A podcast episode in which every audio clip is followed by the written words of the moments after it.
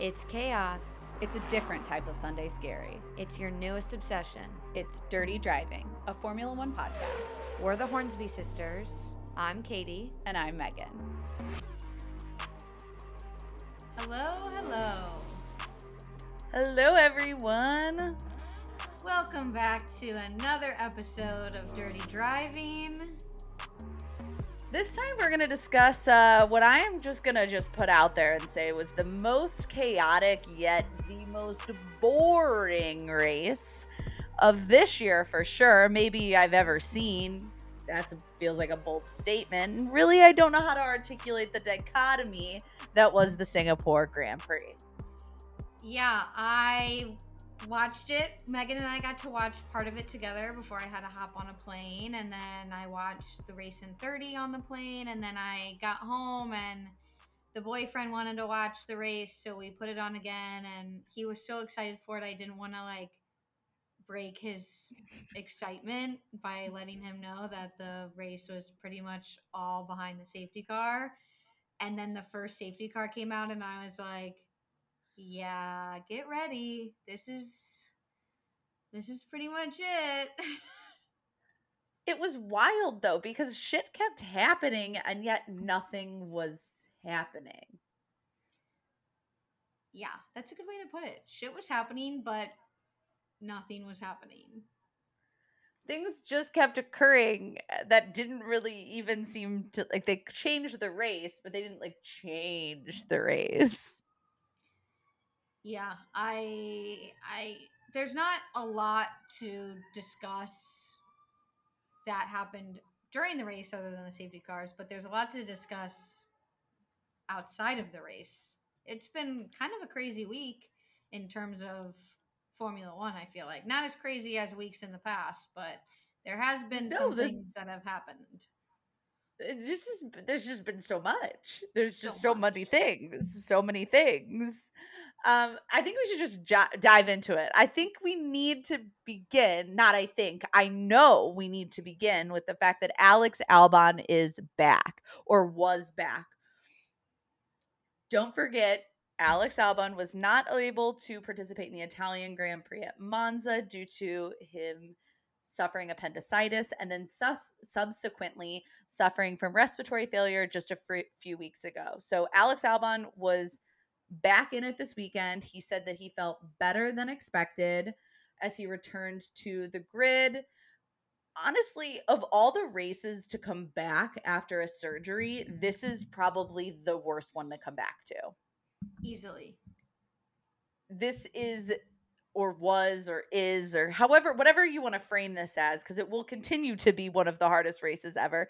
It's a physically demanding adventure because it's long. The lap is long. It's a lot behind the safety car. Historically, there's been one in every race. So you are going flat out and then you're slowing down, and all you're doing is thinking about how hot and sweaty and humid and tired and dehydrated you are to then be like, and I have to mentally now do it all again. And then, oh, safety car. So this was a physically demanding race for him to come back to. I was excited to see him back. There was part of me that was worried that he wasn't going to be ready to be back. I just feel like a having your appendix out and then b having complications and being put on a uh, re- respirator. Is that right? He was in respiratory failure. Re- yeah, and I don't I know the was, specifics. I think he was put on a ventilator. Is the word I'm looking for. Um, I believe he was. Don't quote me on that, but I feel like to then experience all of that and then train and get ready and have your body recuperate and then come out and perform in this i didn't think he was going to be back. So i'm really glad that he was able to perform. I was shocked he was back. I throughout his recovery was pretty much in the back of my head thinking that we might see another devries just because it is singapore and because he was in Italy for the surgery recovery, then was back home.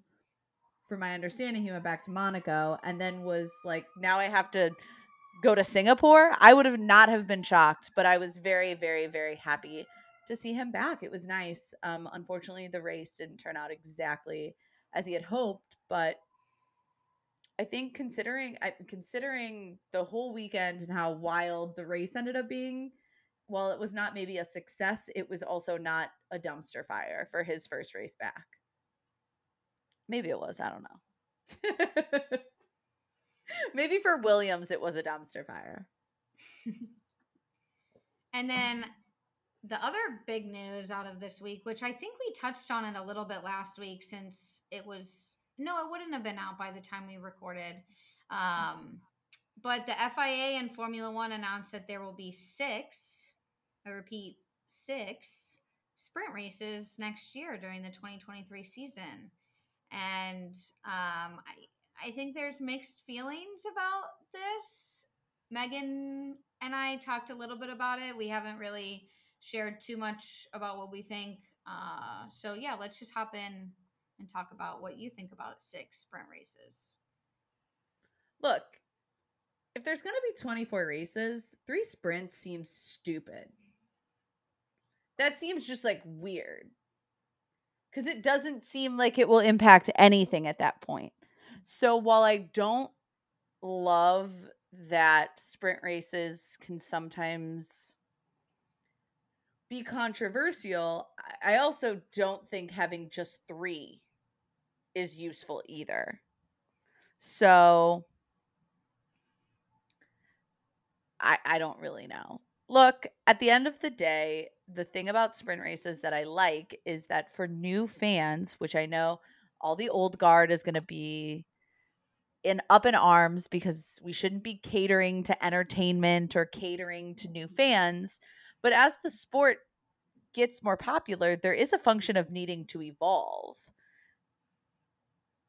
I don't love three practice sessions. So for a weekend to have a sprint race and get fans interested in the weekend shenanigans earlier, I think has a utility. Is there room for improvement? Absolutely. We've given many suggestions about how we think a sprint race could sprint sprint weekend could be spiced up. I've always said if we're going to do it, we might as well do it. And I would have been disappointed if they would have announced that we were going to continue with three because you're exactly right. Three out of 24, it's just not enough. It's like, why, why do it in the first place? I'm cool with six. I would have been okay with eight. 10 probably would have been pushing it just because there's a lot that goes into then having to prepare the car for yet another activity session that weekend, especially one where we're actually racing. But I'm cool with it. I'm very excited to see where they'll be. This brings a lot of opportunity to spice up some, you know, historically not as exciting tracks if we get if if the sprint races land where they should or where they could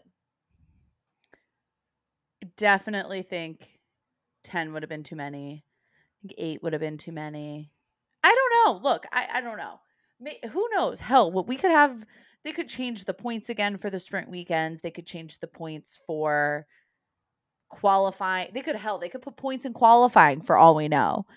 I don't think that there is maybe a need for people to be so upset about six because what were they going to do? Three was three was stupid.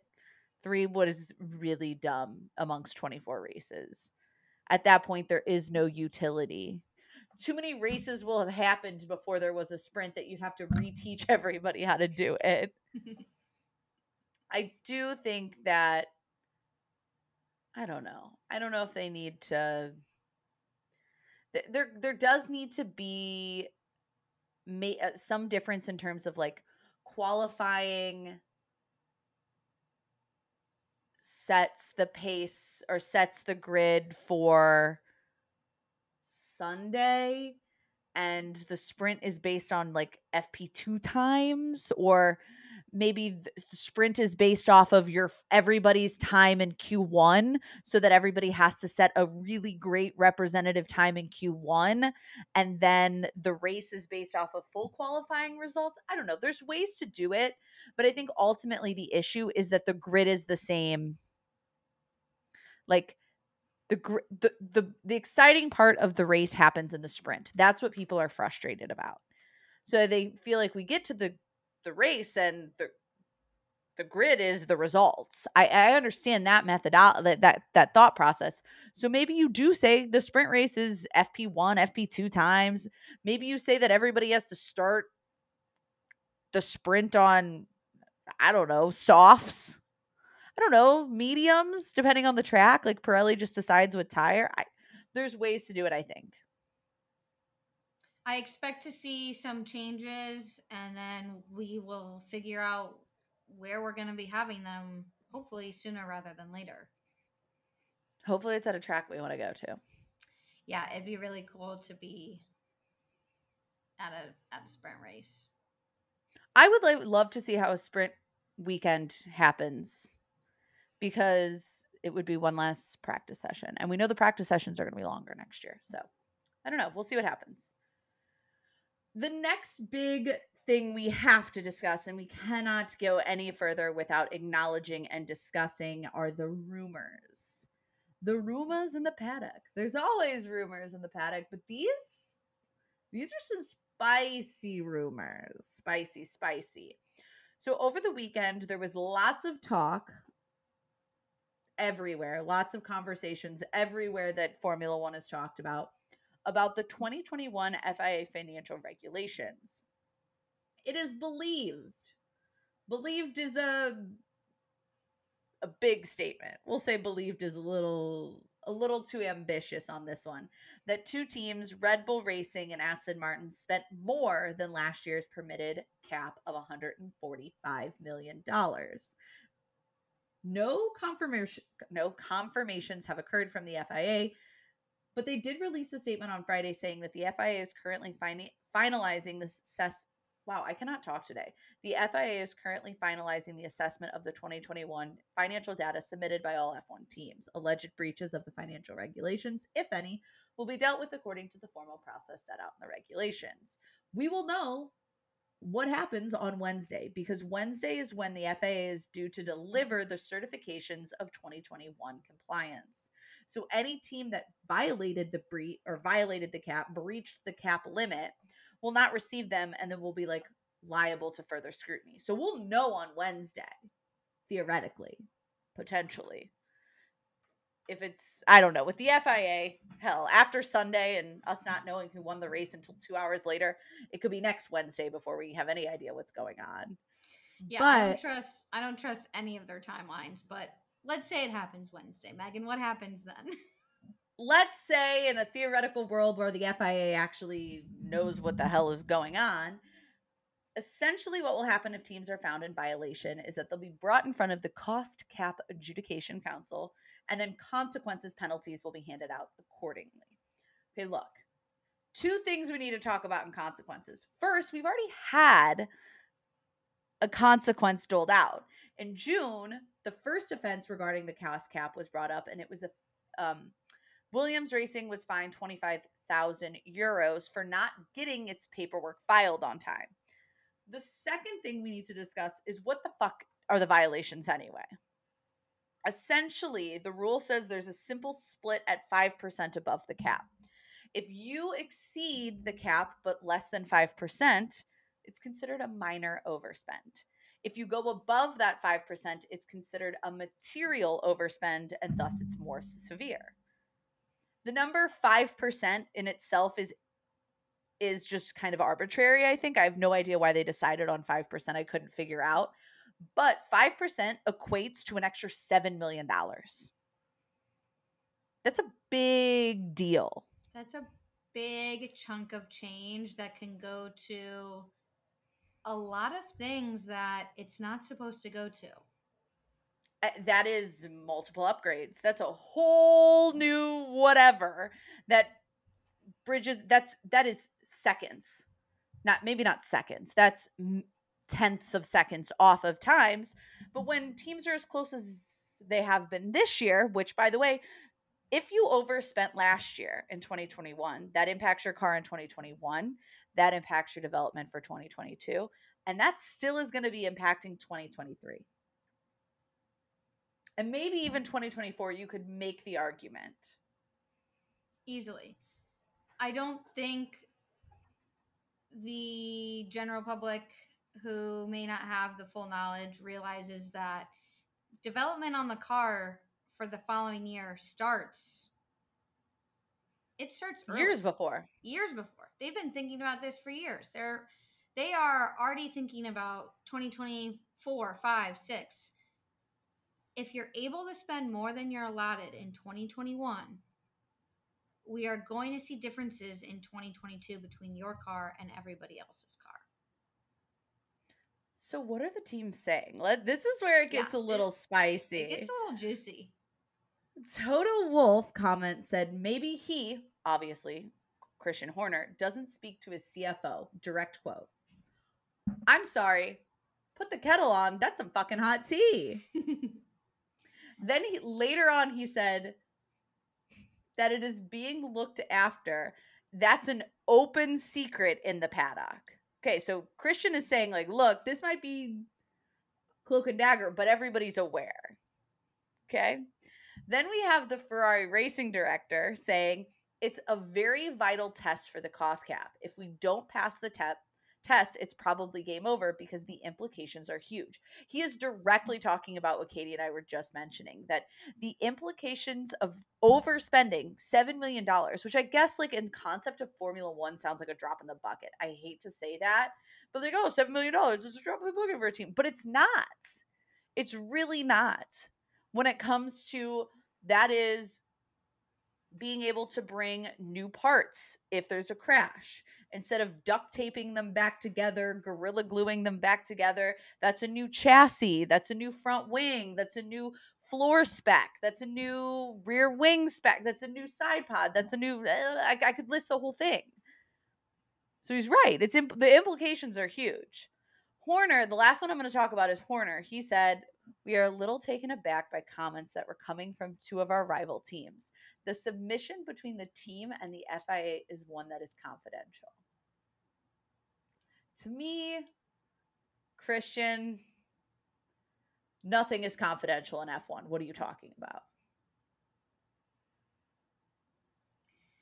I will be very intrigued. Well, I am very intrigued to see what actually comes of this because I think there are two things that we have to think about. We have to think about not only who did it, but how badly they did it. You're so right. And I think th- so. The first question, who did it, is A, is even two things. Did it even happen and who did it? Yeah. I- Because Look, I I'm saying 50. I'm 50-50 on it. Look, I wouldn't be surprised if someone violated and I wouldn't be surprised if no teams did. Like I 50-50 because look, uh, part of me says these companies are gambling away way too much money to to go above the cost cap. Like that would be foolishness. And the other half of me is like, look, maybe they were desperate enough. They're like, look, the rules the rules are vague about penalties. So maybe we'll go above and we'll see what let's the FIA does. Yeah. I'm convinced that someone busted the budget. I'm I don't think these rumors were sparked from nothing.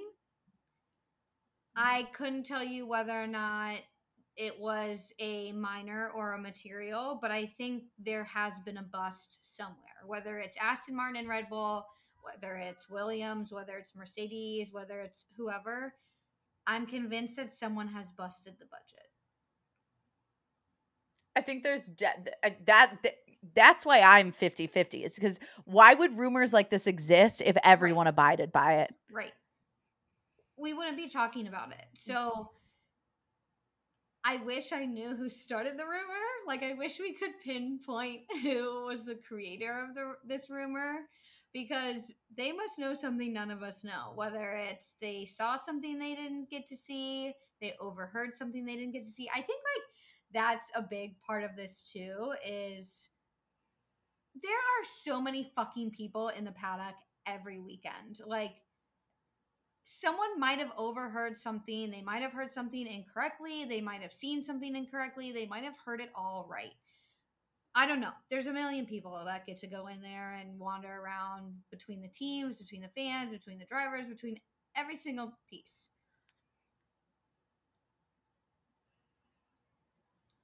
It happened. I think it happened. I'm She's going with it happened. convinced. I'm convinced.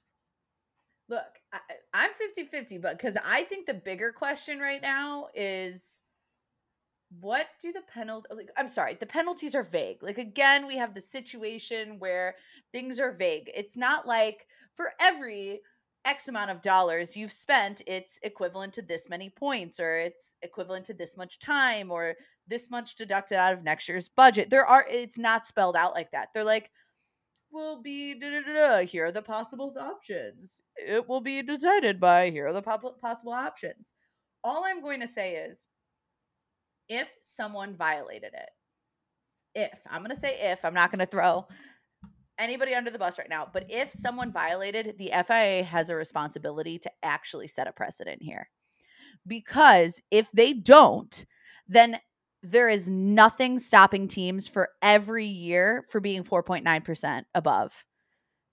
At that point, like if you know a light penalty is going to be a 25,000 euro fine, a 100,000 euro fine, if it's just a fine, teams will violate it every year Every because year. there will be there will be no point in having a 140 million dollar cap. It should be a 104 or 144.9 million. Should really be the real cap we're all talking about because there's no reason to abide by a number if breaking that rule means nothing. And here's the thing. Here's the thing. I am going to be ticked if it's a fine in in a euro amount. Because here's the deal. What does that matter? Clearly you don't care about money. there's always money somewhere. I'm sorry. There always always is money somewhere to be found, to be paid, to be all of the above. That's not enough of a consequence to me. Because if you've already spent over the 145 million, what's to say you don't have an extra couple mil to pay off the fine? the only the only thing I can say is that the only thing that would tangibly hurt them would be time out of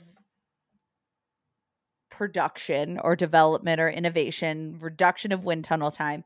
It would be points removed from championships or it would be having to stick to a lower budget in the next year to like offset the b- bounce you got in one year.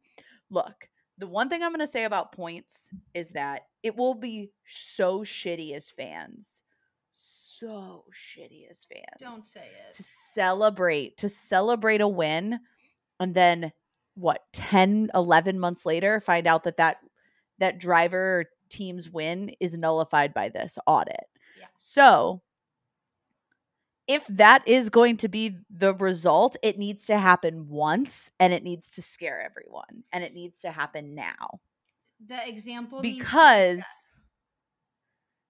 As fans we don't want to we don't want to do this. No. I will say I saw I was reading stuff and this someone had posted like what the standings would look like if let's say those if two teams if Red Bull and Aston Martin were disqualified from this year what the standings would look like and I was like oh damn the rest of the season will be spicy spicy because everyone everyone is so tight after first place Yeah, if Red Bull isn't able to compete for the world championship this year, buckle up.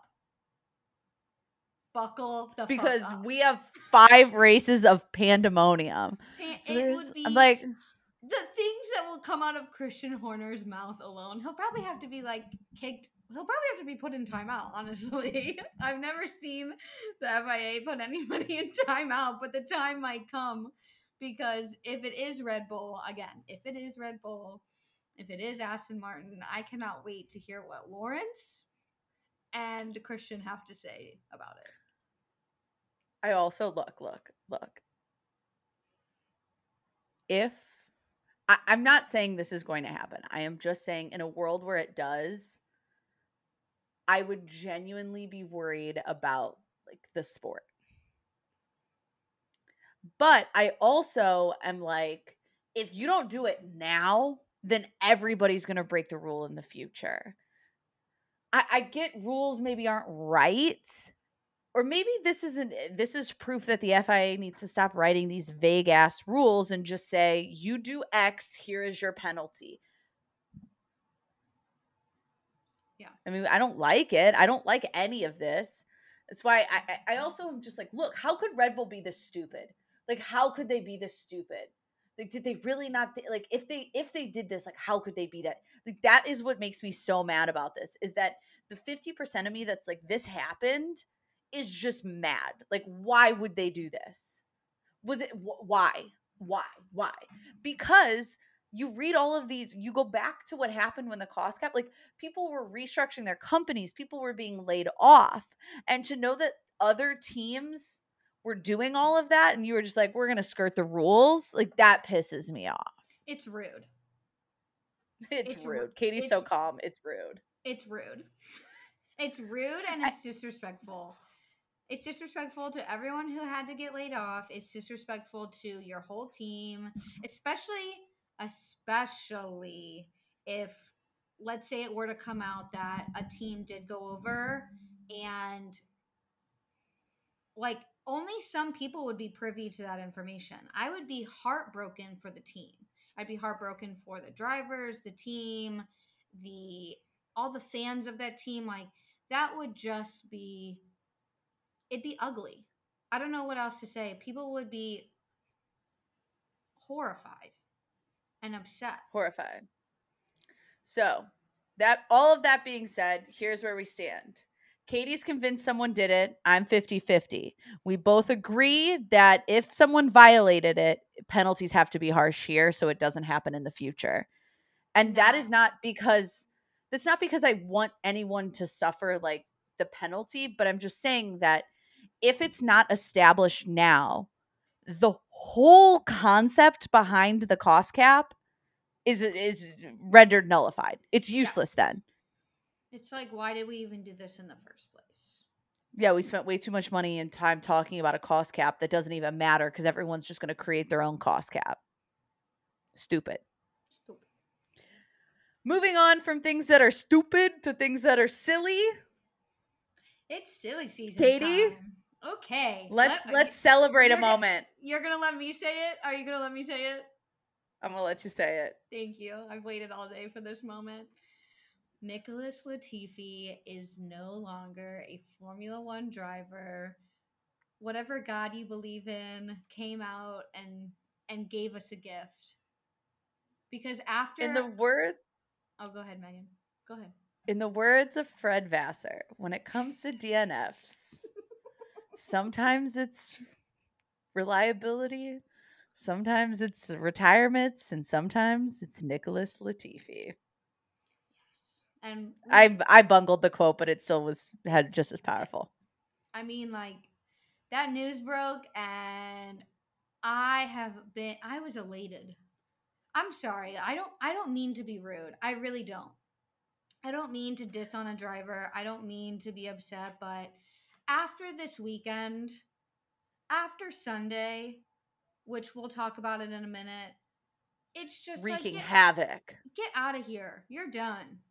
You are donezo. And I never have to look at you or your Nutella 11 face again. I just am done with his driving. But on positive notes, on positive notes, Nyck de Vries has allegedly kind of unconfirmed, potentially, probably, yes, he totally did sign with AlphaTauri. I don't know. The news about this is ridiculous. Everything is unconfirmed. We're pretty sure it's going to be announced in Japan next weekend. But let's break down what these two things mean. What do we not know? As of right now, we are waiting to see who will be at Alpine next to Esteban Ocon. Katie, it will probably be Gasly if De Vries is going to AlphaTauri. In terms of Williams, the seat next to Alex Albon, it's looking like it's going to be Hulkenberg or Schumacher. Interesting to note here is that the commentators this weekend on F1 TV specifically said that they are not hearing Daniel Ricciardo's name being thrown around anymore. So part of me thinks that that part not part of me. I am fully committed to believing that Daniel Ricciardo is taking the reserve driver spot at Mercedes. Yes. I I don't know. I'm going to talk about him a little bit later too, but I just am heartbroken for him. I'm hoping that he takes a year as a reserve driver, gets to, you know, quote unquote shadow Lewis and George, refined, recenter, re all of the above, and maybe just take a year off and relax a little and then come back next year, find a spot that is a good fit for him and show us all the Daniel Ricciardo that we know and love.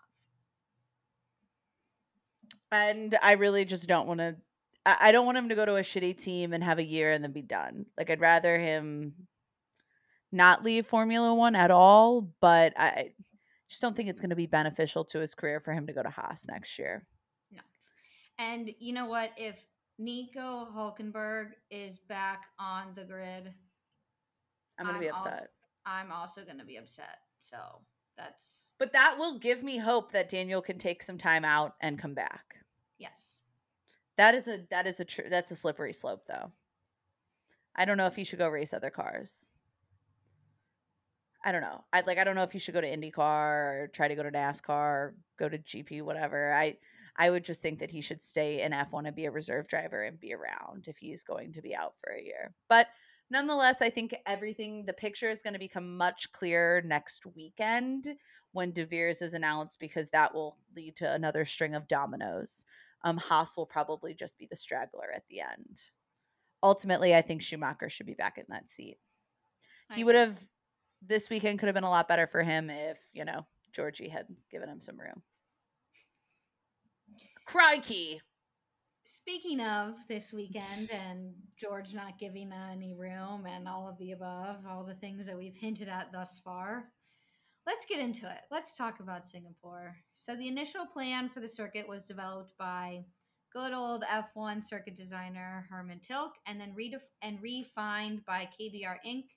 It's a street circuit in Marina Bay, Singapore, with the city skyline as a backdrop. And Megan, the more I thought about it, the more I want to go to this race. So I told her maybe 2025 or 2026, but we'll see what she thinks about that. Maybe I'll need an entire, entire like wetsuit. Yeah. Oh, for sure. I'll buy you a new. Like just wrap me in means that we can go. Wrap me in bubble wrap because there is very little overhangs. We have eight ponchos. So we could put every single poncho on. We don't have eight anymore. You're right. We are down to six. We're down to six. The circuit is known for having at least one safety car in every race. In 2019, we had three, and there have been a total of 23 safety cars as of 2022. The 24 turn bumpy surface paired with the human conditions make this track the most physically demanding circuit for the drivers who can lose up to three kilograms per race. Lewis Hamilton explains it best. You need to put a lot of work into the car to get a good lap. I'd say it requires double the energy of Monaco over a single single lap. One lap around here is like two laps of Monaco. Period. Period. End of statement. End of statement. So this place is kind of interesting. I really was thinking a lot about Singapore when I was, you know, rehashing. I watched a couple of Singapore Grand Prix on F1 TV to get ready for the race. I think I was just also missing Formula 1 a little bit. But Marina Bay was the site of the first night race in F1 history all the way back in 2008, which was won by Fernando Alonso in a controversial victory known as Crashgate. So I find it interesting that this weekend was marred by controversy as this circuit has been in the past.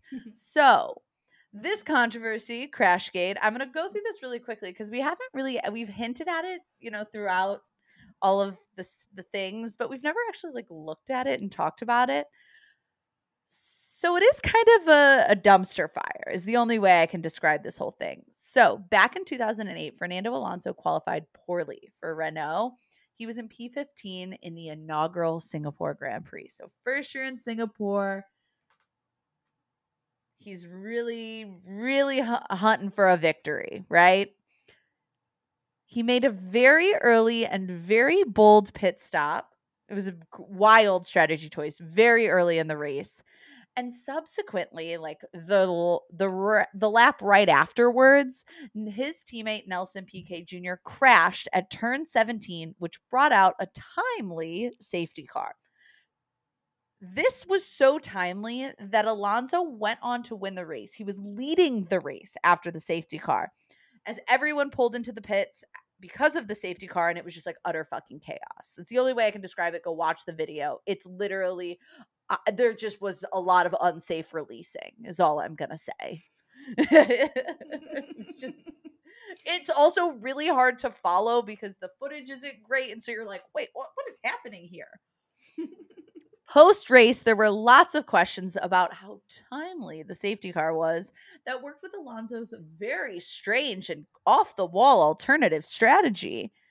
But race fixing wasn't a thing that was actually ever discussed. Like, that wasn't something you mentioned. Wasn't like, oh, this was strange. Everyone was like, wow, this was really lucky. Never brought up race fixing. One year later, Piquet Jr., yes, this is Kelly Piquet's brother. Gotta throw that out there.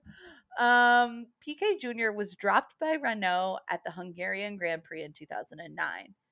After that, he was pissed and he admitted that the team told him to crash on purpose at the Singapore Grand Prix in order to promote Alonso to the lead. Renault didn't even contest it. They're like, oops. So, September of 2009, Renault got suspended on a two year ban. They can stay in F1, but if they mess up one more time, they're out. They're out or they're banned. Thus, the team's in addition, the team's managing director Flavio Briatore was banned from all F1 and FIA sanctioned events, and the executive director of engineering Pat Symonds, received a five-year ban as well.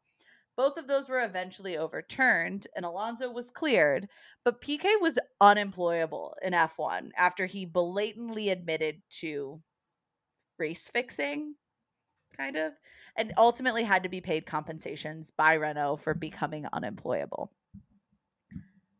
So wild is all I'm going to say to end that up. That was wild.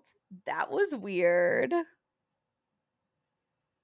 That was strange. Very strange. And speaking of Alonso and Singapore, um, this Grand Prix was actually his 350th start. And so, thinking back about all those memories that he's, all the victories that he's taken, I wonder if he was sending out, pouring one out, maybe. Maybe he poured one out for Nelson Piquet Jr. You never know. I, I'd love to know. I, I really want all of them. And when I mean all of them, I mean every I single really, one to write a tell all. Like I want Lewis, I want Alonso, I want Nelson Piquet Jr., I want Daniel Ricciardo, I want every single one of them. Like it, it's got to be mandatory. Like if you retire from Formula One, you must write a tell all book about everything that happened when you raced. We need all, all of it. Really, I just need Alonso's because I want to talk. I want to know about the year he of the first year with him and Lewis at McLaren, and I want to know about Crashgate. I got to know about it. I need the details. I need read receipts. Send me the text images.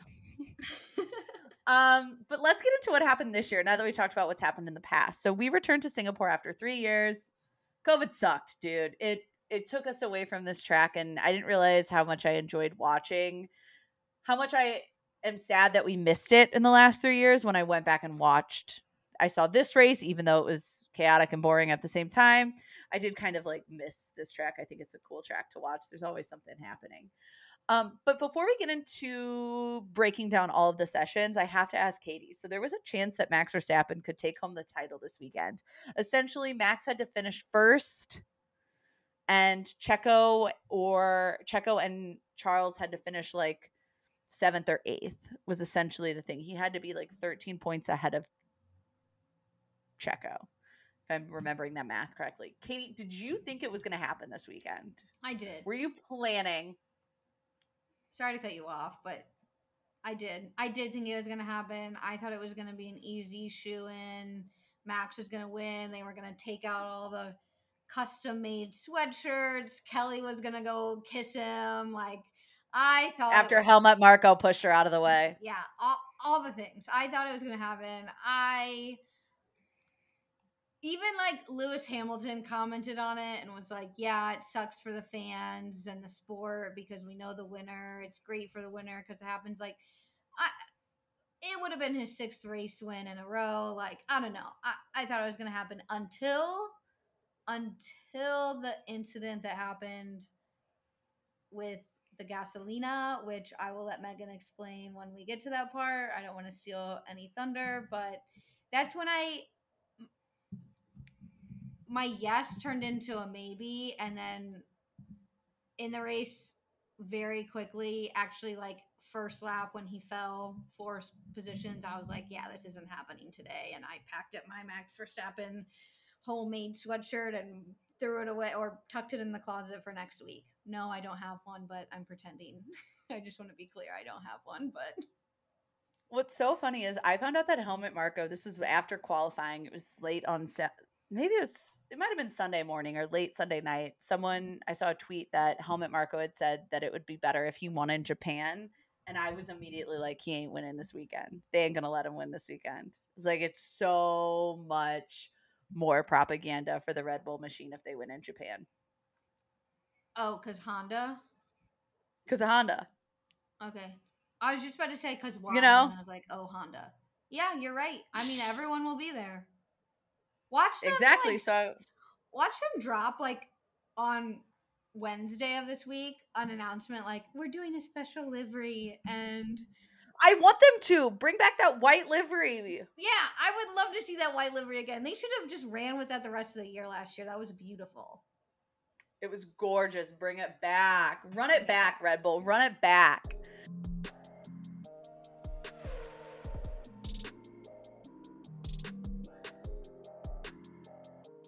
Okay, let's get into actually what happened, not Katie and I talking about how much we like specific liveries. Let's begin with FP1. Lewis Hamilton went fastest, and don't even hate on me for celebrating that because this is the first time that he topped a session all year. This is the first time he has been in P1 in a session. And so I celebrated that. Look, I celebrated that harder than I celebrated Daniel Ricciardo's drive on Sunday.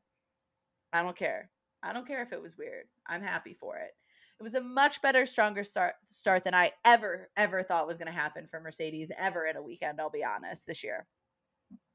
Additionally, this is our first running that we got to see the McLaren's new livery out on track, but we also got to see the differences between Daniel Ricciardo and Lando Norris's car, as Lando Norris received a massive upgrade package, which Daniel Ricciardo will be receiving in Japan. I think um, that is a big differentiator in where they ultimately ended time wise for qualifying in the race. FP2 was topped by Carlos Sainz. A lot happened in the session. We had Gasly's car on fire.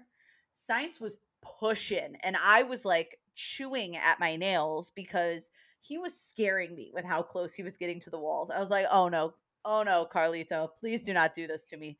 Please do not put that Ferrari into a barrier. Do not put it into a wall. Do not do that to me. We will not. No, no, no, no, no, no, no ultimately on Friday, even though Carlos gave Carlos gave me a almost heart attack, Ferrari was leading in pace with Red Bull not far behind. There were a lot of Red Bull struggles on Friday. We had Verstappen losing out a lot of time in FP2 due to some setup changes that took longer than normal. He only ended up taking 7 or 8 laps in FP2. Sergio Perez had some engine troubles and he really struggled to get into the groove of it on Friday. Clearly, that's not what happened on Sunday, but nonetheless, he ended up taking an older power unit in the car for the weekend. Saturday morning showed up and Charles Leclerc went fastest, but this session was very wet, rained constantly, whole time basically, except for the last 10 minutes. And really, there was not a single car out on track for the first 28 minutes. God, it would have sucked to be there. And if that had happened to Katie and I in Canada, I would have shed tears. But all the car, most of the cars went out on full wet tires for that session.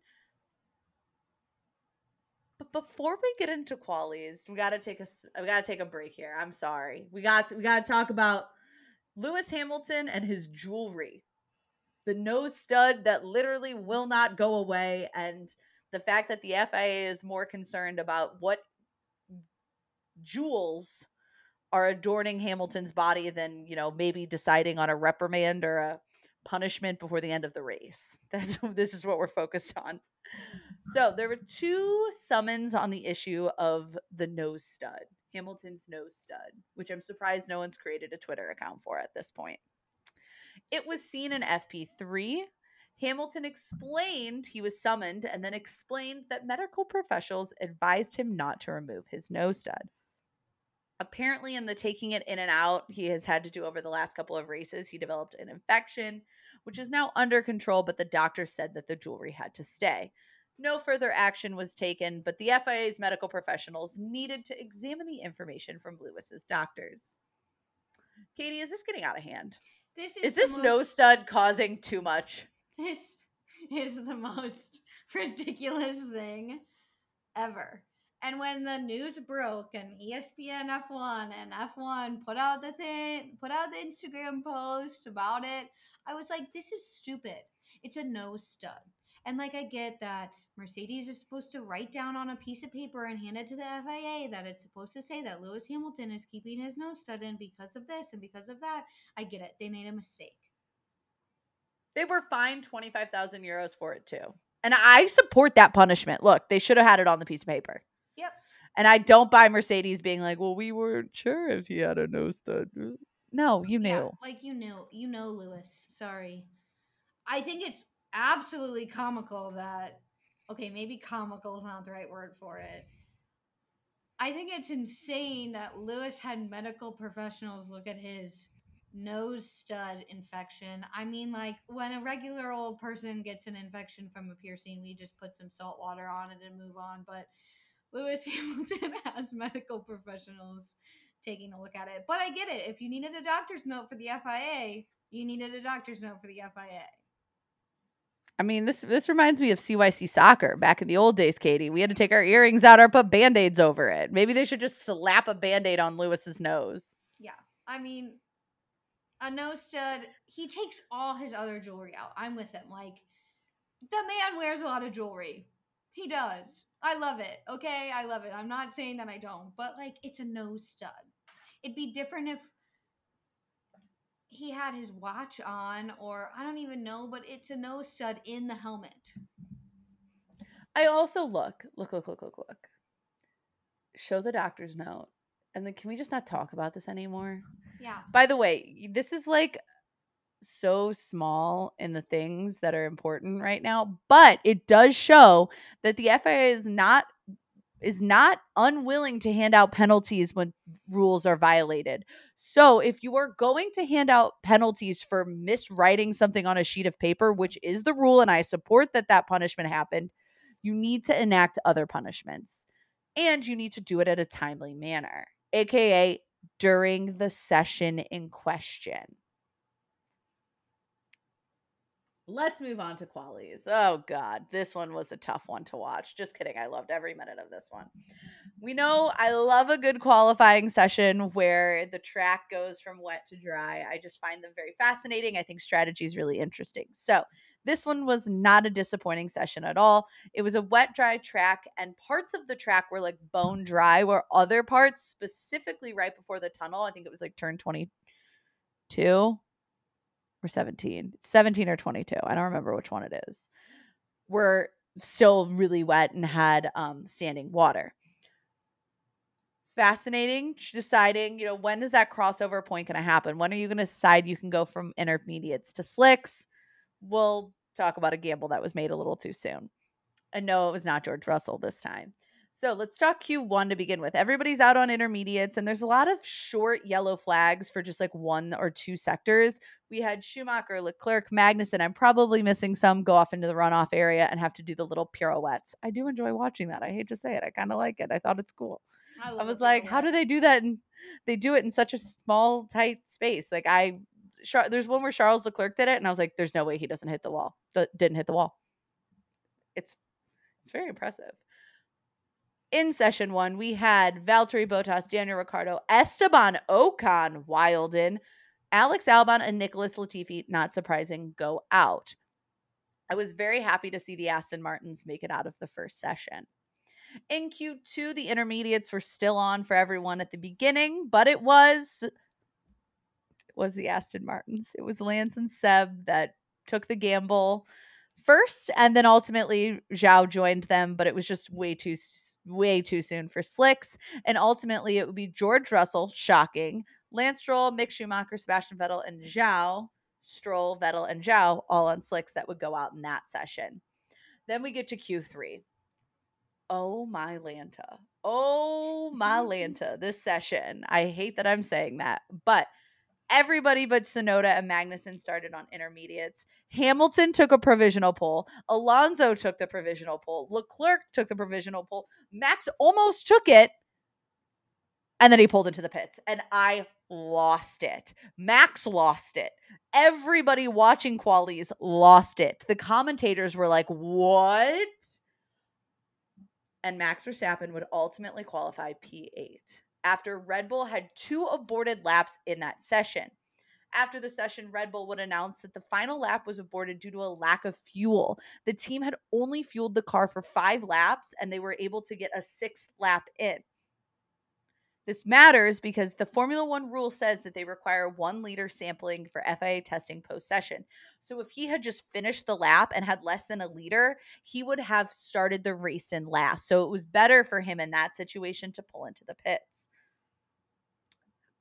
but it was bad and really unfortunate for him. He was totally going to take pole in that lap.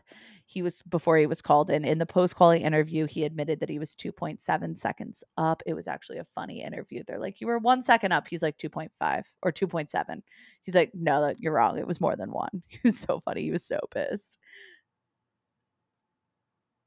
But I just feel for him. And the whole session was all of the craziness of everything that had happened before was completely just forgotten about when everyone heard Max Verstappen's radio call. What the fuck? What the fuck? What the fuck, guys? What the fuck? Literally, that was like Max that. Verstappen. Yeah, it, it, I think he added a couple more what the fucks in there, but um, the best is that he's screaming and they're like, "We'll talk about it in the garage." We'll t- they were like, "We'll talk about it. We'll we'll talk about it." Don't talk about it here. so, Katie, before you get into your race, here's my question for you. Looking at the grid only, like forget you know what happens, who did you think was going to win? If you could just look at the grid, who did you think was going to win that race? What a tough question. I I know it wasn't going to be Charles because Charles always seems to botch when he's on pole. He has like one of the worst conversion ra- rates or v- conversion records from pole to winning. So yeah, he's out. So he was out. I thought maybe Carlos Sainz was gonna maybe take it because like here's the deal. Like yes, I thought Max was gonna win. Not after the fuel thing, not after starting P8, and definitely not after the first lap of the race. But I did not think it was going to be Sergio at all. It's so funny because I can't tell you who I thought was going to win. Yeah, like I know I who like, I wanted and I know who wouldn't. Like I was like Charles won't win, Alonso won't win. I wanted Lewis to win, but I'm even rocking it. Look, I'm rocking for anyone who's watching. I'm rocking my Lewis Racing Thread shirt. I've got my Lewis Scooter Racing Thread shirt on too. We're in solidarity with man because we had to have a conversation about his nose ring. I just, I don't know. I have, when I look at that grid, I couldn't even tell you that I, th- like, I didn't think Max was to win. I had no idea who was to win this race. Yeah, I, I was utterly confused and I, I was quite excited come Sunday morning because for once I was like, I have no idea who might win this. so for once speak- we have some drama. For once we have some drama.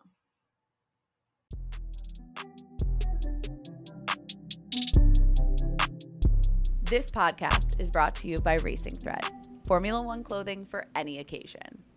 Their clothing features subtle, evocative, embroidered designs of your favorite F1 moments. From Ricciardo's Monza shoey to Sebastian's Australian scooter ride, From Lewis's Brazilian comeback to a Carlando round of golf. Whether you're out to dinner with friends, watching the race at home, or cheering in the grandstands, Gone are the embarrassing sponsor logos. Instead, Racing Thread is F1 clothing you're comfortable wearing anywhere. right now, Dirty Driving listeners can get 15% off Racing Thread's entire range of t shirts, sweatshirts, and polos using the code Dirty Driving. That's Dirty Driving, all capitals, no spaces, for 15% off their entire clothing range. Head over to racingthread.com to shop F1 racewear for anywhere.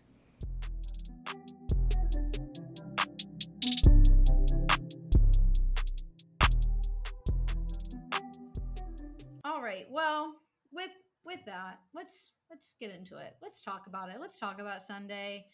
We found out that George Russell was going to be starting from the pit lane due to taking his fourth ICE, a new turbocharger, MGUH, and MGUK.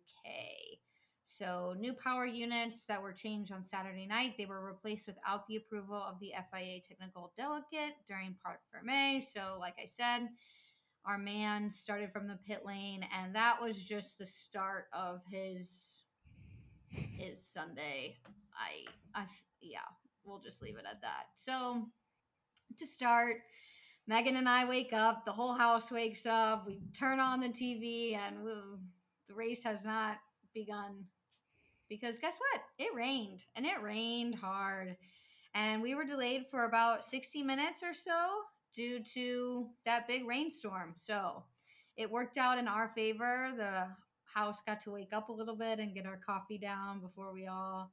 I, when I say the house, the whole family was together this weekend. So it was quite nice to sit and watch the race with Roger listing off facts about Singapore, the country. He was doing his research, and Stephanie was asking questions here and there, and PJ was trying to watch football at the same time. And Megan and I were just like, can we shut up and watch the race? It But was just a lot. I've never been so mad. I it, there was a lot going on, and Roger was talking about I don't even remember How much agricultural land is right, in Singapore? much that is Newsflash, there's basically none because it's a basi- city. It's literally just the city. So yeah.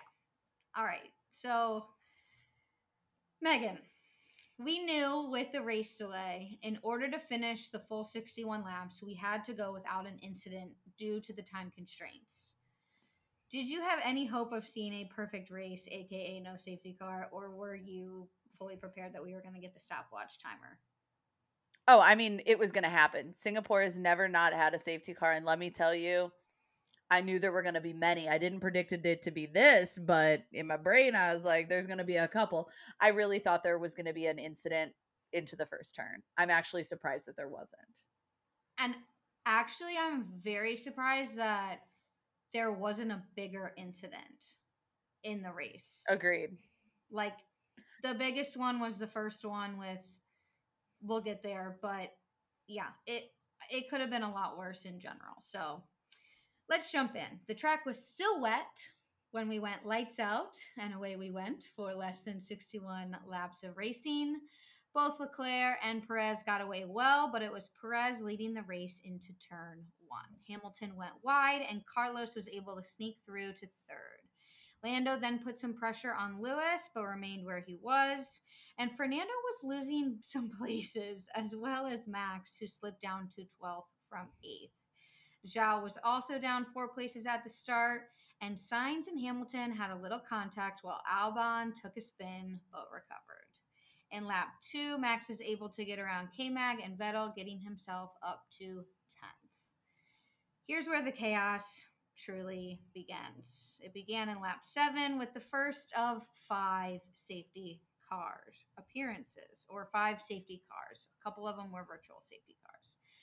Latifi runs, runs into Zhou, causing Zhou to pull off and retire. Latifi suffered a puncture. He was able to make it back to the pits, but ultimately retired as well. So we got two DNFs, lap seven, first safety car. And guess whose fault it was? Latifi's. Who I was going to save this and say it at the end, but I'll just say it now. who is going to take a five place grid penalty next race for causing the collision. So instead of starting 20th, he'll start 25th. Just kidding. You can't do that. It'd be funnier if you could. It'd be funnier if you could. If you like literally had to leave the spaces and start further back. That'd be way more of a punishment in terms of embarrassment. Embarrassment for sure. We saw some battling between George Russell and Valtteri. They touch and George ran off for a little bit and the safety car ends and Max got around Pierre who was now who then sat in 7th place.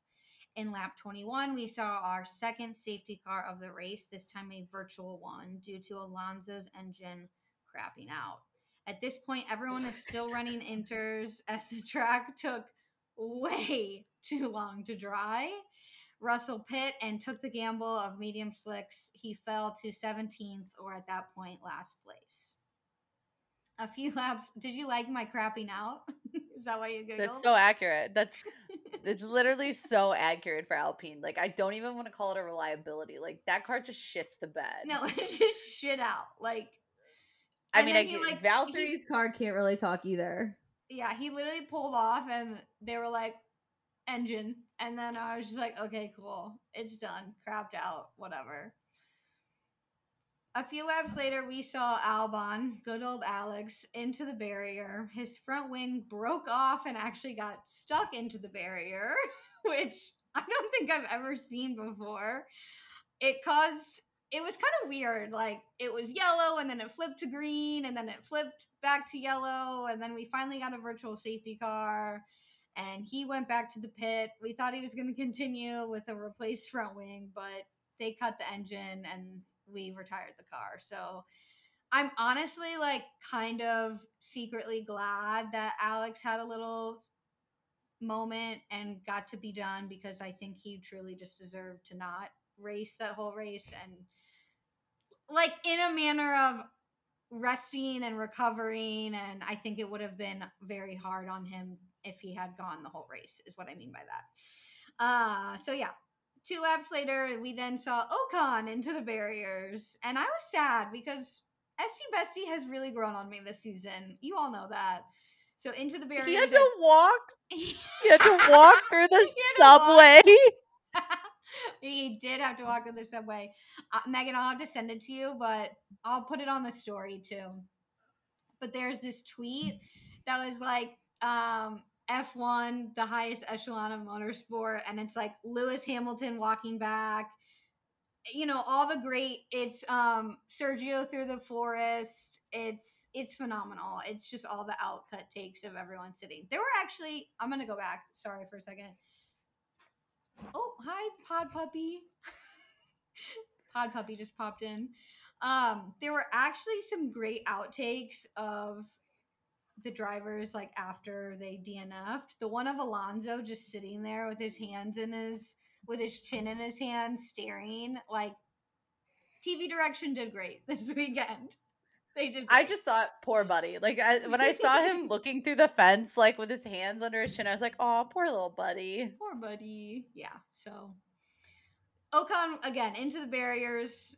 He brought out the fourth safety car, another virtual one, and one more DNF. Like Megan said, he walked his way through the metro, through the through the subway to get back to where he belonged. Great photo. I would have I would have died to like obviously if I was in Singapore I would have been at the race, but by chance if I was in Singapore in the subway station and I saw him walking through, I would have died.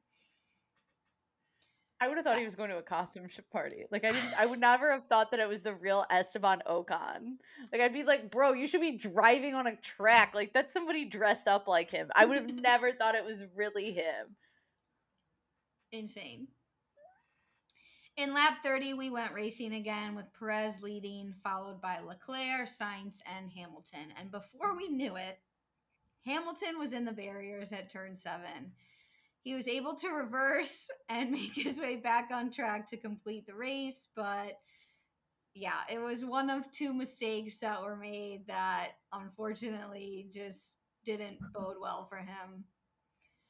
Lap 36 gave us our fifth and final safety car with Yuki going into the barrier at turn 10. He DNF'd. and we have 14 drivers remaining on the grid with 35 minutes to go. Verstappen locked up in an attempt to overtake Lando, and he went off, making his way back to the pits, falling from being in the top five to last place. Schumacher was defending the absolute shit out of George Russell. George even came on the radio and was like, What do you think is happening? Like, where does he think he is? He's defending so hard. They touched because George didn't leave him enough room. It caused a puncture for George, who had to pit and then took last place as well. With 26 minutes remaining, DRS was finally enabled. Yes, 26 minutes remaining. We got some DRS. And Leclerc was actually gaining on Perez. And for like for a second, I was like, oh, are we going to have a battle for first place? Like, is this going to be a moment for us? Like, is it going to happen? No, it, it We had 16 minutes of it. We had we had 16 minutes of like, oh, is it gonna happen? Is it gonna happen? It didn't. It's okay though. So with 10 minutes to go, we hear news that Perez will be investigated after the race for a safety car infringement. So we had no we had no idea what the FIA was going to give him. So Red Bull is like just push. And I saw this great tweet. Shout out to whoever tweeted it. It was uh Checo in the car and instead of like the visual of the speedway, it was like in Star Wars when they go to warp speed and I thought that was very clever. I'm just always amazed by Twitter and Instagram. So, Megan, in this moment, in this moment, did we think that Perez was going to get victory? Was he going to be able to keep victory? What what what did you think? I honestly had no idea because at that point we had no idea which safety car had been a problem. Right. Turns out it was three of them. But in that moment, I was like, oh, it's just one. It's five seconds. It'll be fine. I also knew, I in the back of my head, I was like, there's no chance that Charles is going to be able to stay within five seconds because he has just destroyed his tires and he wasn't able to pass him. So it's just not going to happen. And at that point, I was like, look, Checo deserves this win. Signed, sealed, and Amen. delivered. Checo deserved it. Amen. So with two la- two minutes left, not laps, two minutes left, Leclerc was two seconds from Perez, but Perez managed to speed on up and get way further in front. And meanwhile, Max took advantage of a lock up mistake that Lewis made while trying to get around Vettel, which then Max took the opportunity to take both of them, making his way from ninth to seventh on the last. Perez took victory for the fir- fourth time in his career, and he is the first man in over a decade to do a Monaco Singapore double, which I'm about to tell you who did it last, which it was Vettel in 2011. And when I read that, I literally could not believe that 2011 was over a decade ago. It really did not register in my mind. I was like, oh, it's probably going to be like 2003. Nope, 2011. So there we are on the time warp of Formula One. This is Red Bull's first win here since 2013, again with Vettel. And Perez becomes the 58th driver to lead a race from start to finish. Leclerc actually became the 57th in Australia earlier this year. Leclerc himself came home in second, his third consecutive podium, finishing second to a Red Bull every time. And Sainz landed in the last podium position, giving Ferrari their first double podium since Miami 12 races ago. In the hours following the race, we learned that Perez would get to keep his win but receive a five second penalty as well as two penalty points. So that was Sunday. It was wild. It was a lot. It was a lot. And I It was- repeat, chaos and utter boredom at the same time. I've never experienced the sa- those two feelings simultaneously. chaos but bored. I genuinely like between the safety cars, I was just like no, like not between the safety, like between when a safety car would come out and the and the racing would resume again, I was just kind of like let me check Twitter, like let me see what people are saying about this crash. like yeah. It was, it was, you know, it was a, it was a race. It was a race. It was a race in Singapore. At the end of the day, at the end of the day, I was just happy that Max didn't win. Not because I have any issues with Max, just because it allowed for the fight for the championship to continue uh, longer. So, for a quick fantasy wrap up, uh, I I fumbled the bag this week and or fumbled the ball this week, and I dropped to sixth place as I failed to complete my team. Unfortunately, Katie had a solid weekend performance as she, in a turn of events, did complete her team. Yay, I did it. And you know what? I chose not to place any bets this weekend because it was After what happened on Sunday, or after what happened on Saturday, I was like, let's not waste the money. Yeah, I was like, I'm not mentally prepared to not know who's going to win this race and throw money on it. Plus, the odds were. Sh- Here's the thing because Formula One isn't a heavily bet on sport, like in comparison to other sports, sometimes the odds do not get updated in a timely manner. So the odds that for Max Verstappen to win the race before qualies were the same after qualies. And that's just part of betting on a sport that isn't super popular in the betting world right now.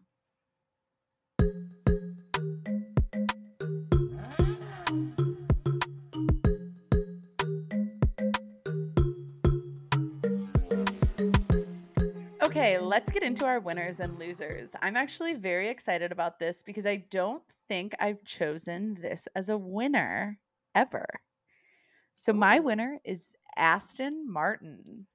It was the best result of the season. Stroll finished in P6, which previously his best result had been P10, which he had done five times, but massive step up, step up from P10 to P6.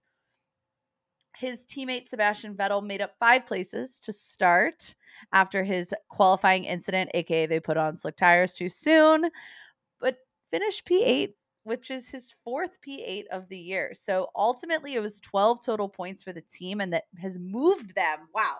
Moved them ahead of Haas and AlphaTauri into seventh in the constructors. So that is ultimately why I chose them. Like, yeah, yeah, yeah. Stroll, great time. Yeah, yeah, yeah. Vettel, yeah, yeah, yeah they're now in seventh in the constructors. So this was a massive change up in what I would call like the back of the midfield and the back of the pack in one race. Beautiful thing. 12 points. My winner this week was I threw him a bone and and they deserved it, but is McLaren. With Lando's fourth place and Daniel's fifth place, the team amassed 22 points this weekend, passing Alpine and retaking fourth in the Constructors' Championship. Something that I don't think Megan and I saw happening with the rest of the season. Correct me if I'm wrong on that, but I'm pretty sure we said that they were going to be fifth and Alpine was going to be fourth. Um, so proud of them. Yeah, they both benefited from the free pit stop after the lap 36 safety car, which was the Yuki safety car. And then the errors that we saw from Lewis Hamilton and Max Verstappen also assisted in McLaren keeping their spots. On top of it, Daniel Ricciardo went from 16th to fifth place. He finished his first My top five finish in Saudi Arabia in 2021. And this was his first point first points in four races. So he had four pointless GPs, which okay, I don't mean it like that. but he had four GPs where he didn't No, he had four points. point where he did not score. I got it. I got it. I'm picking up what you put down. Okay, good. And I loved what he said. He said, We know the year it's been, and I feel like I was certainly due some good fortune. So happy for that man and the team. He deserved it. He deserved that race. And look, Lando may have held on to a great position and may have ended 50 or 32 seconds up from Daniel, but Daniel did not have the upgrades that Lando did. So I think it is much more impressive based on the race that was happening that Daniel went from P whatever 16 to P5. That's an impressive run. I'm happy for him. It's interesting you chose McLaren as your winner because I chose Alpine as my loser. I genuinely don't think that there is another team that deserted deserved to be a loser other than Mercedes. Or but Alpine was the biggest loser. Full stop, the biggest loser. I would even see say that they were worse of a loss than Williams because they were looking good. And unfortunately, like poor reliability, they crapped out, strikes again. Both cars retired. First one to have two retirements on the year. Alonso was running in top in the top six when he had his technical issue. He would have held on to that. I could have even seen him get a podium, considering now we know that Lewis and Verstappen would have those incidents. He could have easily gotten around the McLarens. I fully believe that, other than his technical issue. He went on to say, Alonso went on to say that he, in his Instagram post, that he thinks he has now lost 60 points due to failures or mistakes. And that is just unfortunate as this is the second race in a row that they failed to score points and are like Katie said, drop behind McLaren, which we did not predict. And I did not I did not think I would utter those words this year. So I think this was a massive, massive, massive problem. Eh, Ocon didn't even get out of Q1. Forgot to throw that in there. Let me just add that cherry on top of the cake. the icing, I'm sorry. No, cherry on top of the ice cream, not cake, not icing, ice cream. I think it's the icing on top of the cake. Or the cherry on top of the the ice cream or the sundae. It's the cherry on top of the sundae. Yeah. Okay, there we go. Or icing on the I don't know, whatever. whatever. I made myself look like an idiot. and my loser was Lewis Hamilton. Megan was right. The really only other loser I could have picked was George and he had such a shit weekend that I didn't want to give him my loser of the weekend. So I went with Lewis. And it's really because we had the early hopes of him challenging for a victory, which morphed into a P9 after two errors. On Saturday, he was close. We thought, you know, he had provisional pole for a second. He topped the times in practice. Like, I thought we were going to get something. And then Carlos won out in the first corner, and Lewis settled in behind him. We had that lap 33 error when he put the car in the wall. And then he recovered and was running P8 and was challenging Vettel on the last lap, like I said earlier, and he slid off and Max slipped past him. So, all in all, it was just not a good weekend. And he ended it with I don't really have much emotion at the moment, a pretty rubbish day. We concur, Sir Lewis. We concur.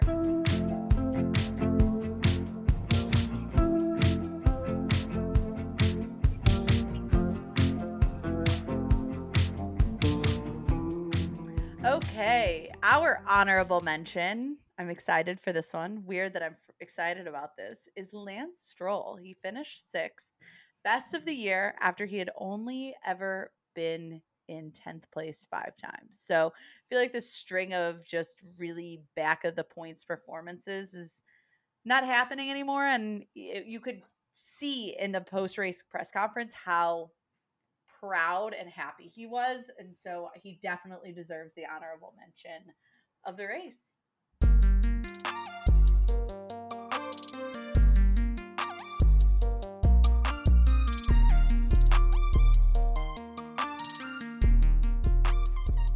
And our hidden gem. I know we normally pick an off track moment, but I just wanted to honor this man because he deserves it. It's Daniel Ricciardo. And after all the shit that he's been through this season, he still shows up with a positive attitude weekend after weekend. He was playing around with Yuki and Pierre when they were doing their blindfold sushi testing, tasting, and Daniel fed Yuki some grass and then he snuck up behind George Russell while he was interviewing and did the good old George Russell moment with him and you could see, you know, he had a very impressive race this weekend finishing 5th and sorry, 6th. No, 5th up from 16th. Sorry, numbers are hard. And I just wanted to take a moment for him to be our hidden gem because whether he's he a reserve, a hidden gem. He is a hidden gem, and whether he's a reserve driver next year or somehow slots into one of these remaining spots, he's always going to be our hidden gem and always going to be one of our favorites. So I just wanted to take a minute for him.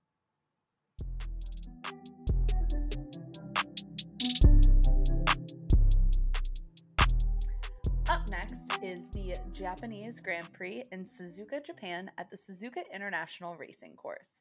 It's known for its high speed S curves and a crossover. Mm-hmm, it's here.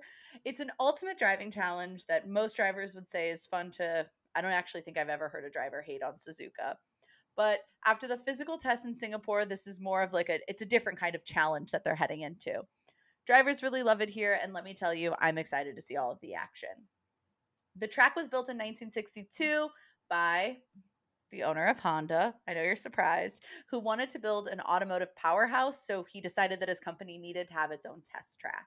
It was designed, and the original design included the track passing over itself three times. Clearly, that didn't make the final cut, and it only does it once.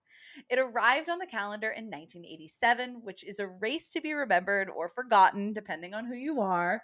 For Nigel Mansell, probably forgotten, as his qualifying crash ruled him out of the race and led to his championship that he thought he was going to be getting going to his rival Nelson Piquet. Yes, that is the Nelson Piquet Jr.'s father, Nelson Piquet, that we mentioned earlier in this episode.